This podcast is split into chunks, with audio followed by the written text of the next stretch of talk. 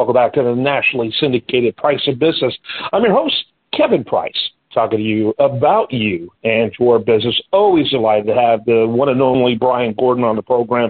He's a longtime contributor on the program, a personal favorite and a listener favorite. We often get feedback and questions, and he goes into the whole area of long-term care insurance into areas that I have really not heard others out there either on the radio or TV. You know, part of the problem is that a lot of people talking in those forums really don't have a whole lot of experience. They're like they're like consumer, you know, reporters, and uh, um, and, and so he's really phenomenal at going into places in this industry and when it comes to policies that others don't do. And so uh, I think that's why he's really very popular with our audience. Uh, Brian, always love having you on the program. Uh, I am slowly learning your your new uh, company name, uh, which you know two or three years I'll, I'll be blowing and going. um, but uh, you know, it's Gordon Associates now. Uh, the web website is uh, G A L T C I dot com. Is that right? Did I get it? Yeah, G A L T C I dot com. There we go. Brian. Glad to have you on. A little bit about your uh, company and uh, including its history, which uh, to me is phenomenal. And we'll get straight into our topic. Sure. So, so Gordon Associates was started by my dad, Murray Gordon, uh, back in 1975. Before people really knew what what long-term care planning was all about, and really back in those days, as, as we've talked about in the past, my dad worked with what was called nursing home insurance. Um, I, I joined Dad in 1990 and have been we've been specializing in programs in long-term care for a long time. Uh, my brother-in-law Peter joined us in the business as well. I believe it was right around 1996. I believe it was, um, give or take a year or two. And uh, we we work with financial advisors and centers of influences from coast to coast. Um, we we try to make sure people make good decisions when it when it comes to long-term care planning. Um, you know, I don't think that, that we've talked in the past that the insurance component is not for everybody, but everybody, if, if we intend on living long lives, we better have a plan for it and, and let our families know what that plan is for our future. And uh, we, you know, we're we, we're experts in this area. We rep- represent all the major carriers in the industry, and uh, we, we we take care of your clients from beginning to end. We we work with the acquisition of the plans answering questions over the years, and then we're also there to help them implement the claim if, if that should ever occur um, for them and their families. Yeah, it's a, it's really very seamless the way you do things, which is really important when it's something that can be as stressful as long-term care insurance. Let's talk about this uh, topic. Uh, you know that your team sent to my team. I just really perked up when I saw it because this is interesting. This is uh, one of those make you think things and really make you plan things. Hopefully, long-term care costs have risen faster than inflation and Social Security. Got to tell you, I'm like, wow, faster than even inflation. How's that even possible? So, so what's the new average annual increase in long-term care costs, and which so, types of costs are increasing the most, and even why? So we've we've kind of seen the space in the in the home healthcare arena. That that's where we've seen that that increase the most, and obviously a lot of that's due to you know caregiver shortage. Um, you know, people. You know, it, it's it's a tough job for people to do. And with COVID, there was many people that didn't even want to do that and go into people's homes and care for them just because they were worried about getting put at risk for things. So, so I would say, you know, for sure, we see the the home the home health aide costs have increased the most. Um, we, we're hearing numbers anywhere from like 11 to 12 and a half, 13 percent. We're hearing in some cases. And uh, before we, we we did our call, and, and I did this I did this with my home care agencies in Chicago. But I mean, early COVID, you know, starting in you know 2020, early 2020, um, most of my agencies were charging our clients between I would say around twenty one dollars an hour on the low end to maybe maybe thirty three to thirty five dollars on the high end. Um, today, working with those same exact agencies on the low end, we, we are seeing they're charging about thirty-two dollars an hour, and we have agencies in Chicago that are paying forty that, that they're charging more than forty-five dollars plus an hour. Um, so, so that's where we're seeing the biggest change. Um, when it comes to assisted living and, and other types of facilities, um, they, they were they were hovering around about four and a half to five percent increases um, for assisted living as well. Mm-hmm. That's uh, fascinating. Um, why do you think it is growing faster in this sector than even inflation? What is unique about this sector? I just think that it's it's a sector that they know uh, they, these people know how valuable they are, especially if they're very good caregivers, and they know what people are, are willing to pay for good quality care for themselves. And let, let's face it, you know, years ago, these folks were being, in my opinion, a lot of them were being grossly underpaid for the services they were providing.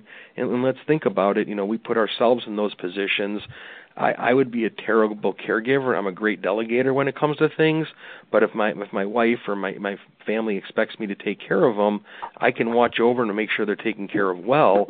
But I, to physically actually do it, it it's it's a tough job, and uh, we, mm-hmm. we've seen it on a personal level with family, and it's just and we've seen clients try to do with with their loved ones, and it's it's it's tough. Um, and, and I think that um, what I saw also at the very early on in COVID, at least in the first six months, that as these agencies were increasing their cost to the, to their uh, to their clients, I most of the agencies that we came across were passing 100% of that increased cost um, from the client, client, and they were paying the caregiver the extra, you know, six to ten dollars an hour um, to be there with with their with their clients. So we we saw a wow. big change in that. It wasn't the agencies fattening up their pocketbooks. A lot of times it was the ones that were you know they're they're making sure they have good caregivers, and and we even saw like a couple agencies where we worked with in Chicago how taken advantage of they were at the beginning of COVID, getting their PPE. You know things that were normally a couple dollars for them to get, all of a sudden they're charging them thirty dollars for that same unit. So their costs increased dramatically. Yeah. So, what, what kind of gap, uh, you know, are you seeing between income and expenses when it comes to long-term care? Kind of quantify it a little bit for us. So we're you know we're seeing a, a pretty good type of gap for for a lot of people, and and when we when we were designing policies early in my career, probably the first I would say 20 years that I was in this business, most of our clients went with a 5% compounding inflation.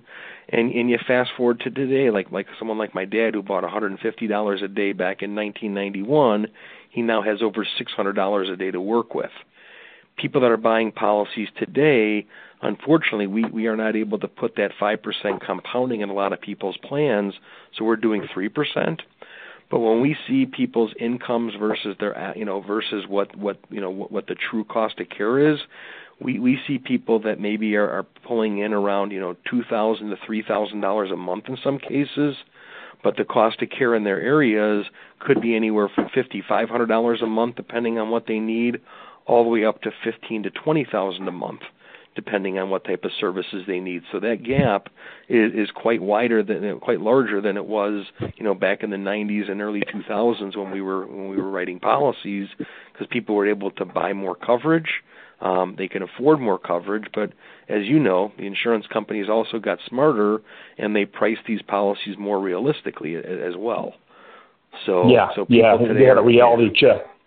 Exactly. Talk talk about uh, you know so the listener you know first of all there's probably a lot of listeners who can't eat, aren't even sure if there's a gap that, but they're all probably going man I need to be checking I need to be checking what what I have insured you know assured uh, versus reality. I mean, that's, this is this is really important. But what kind of suggestions you have or thoughts do you have for listeners who are thinking they may have, might have a gap, and what advice do you have for them? Sure. So what I'm hoping to see is, you know, obviously that that inflation will settle down and it will not be going as crazy it has been for the last few years when it comes to healthcare.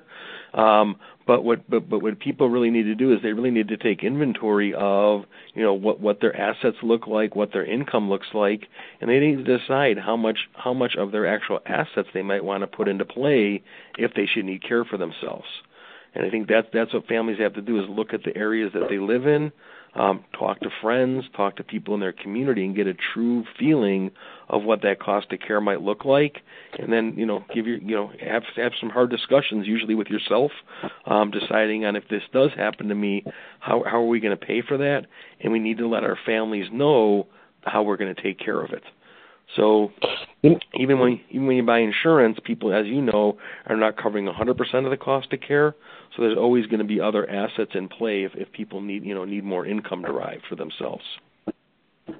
So a great follow up that you know, having been doing the show now for over 20 years, uh, I kind of figure out a little bit how my listeners think. You know, what are some good ways to you know for the listener to be able to quantify some of this? What what should they be looking at to help them assess where they're at? So I think what number number one, what they should take a look at is their kind of look at themselves and their their family, their own situation from a health standpoint, and see kind of what's going on and you know what what the future potentially could bring them down the road. That that's the first thing they need to look at. The second thing they need to do is is, is really have these conversations with their families. Um, and, and we're seeing a lot of clients today that some people did not have kids. Um, some people have kids, and the kids aren't very hands-on with them. So, um, so, so we want to make sure that whoever is going to be working with that person and helping them pay for their care or figure out how to pay for it, um, that they have these discussions and knowing where that money is going to come from down the road. And I think you know it first starts with um, really working with someone's financial advisor, someone really putting the the numbers on, on you know put it put it into the systems, look at different scenarios and how if if if if, if plan A happened versus plan B or C, how things would play out for me down the road.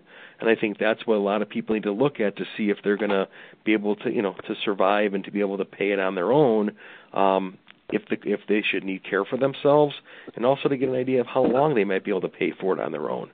Um, I have a client yesterday. We were talking. I was talking to the son-in-law and daughter, and we went through it. And, and, and their policy is going to run out here probably in the next year to year and a half and the family was already looking ahead and and they and we talked about it they said well when when when your when your mother-in-law runs out of money you know runs out of benefits in the policy how long does the family anticipate she's going to require care and his comment was to me it's interesting you should ask that question to me we talked to our advisor earlier in the week and he said that based on her situation she'll be able to go for another 10 years if that was the case um, so hmm. so it's having a good idea of where you fall, you know what what it's going to do, and you know how, how much of your own money you want to spend at the end of the day um, if you should need care for yourself. Yeah, absolutely. Brian Gordon, he is uh, phenomenal. We love having him on the show. He's with Gordon and Associates. Their website, G A L T C I dot com. That's G A L T C I dot com. Real quick, final thoughts, Brian, as we wrap it up. No, as we're still in the uh, first quarter of the year, just as as people, we we do a lot of planning and, and, and taking care of things. Just make sure if you haven't put long term care and, and other things onto that checklist for yourself, um, time does keep moving, and you know pe- people need to take a look at these things sooner than later um, and, and make sure that uh, you you lay out plans of, of how you want things to play out um, if if something should ever happen to you. Brian Gordon, thanks so much for being with us. I am Kevin Price. This is the nationally syndicated Price of Business. Stay tuned for more after this.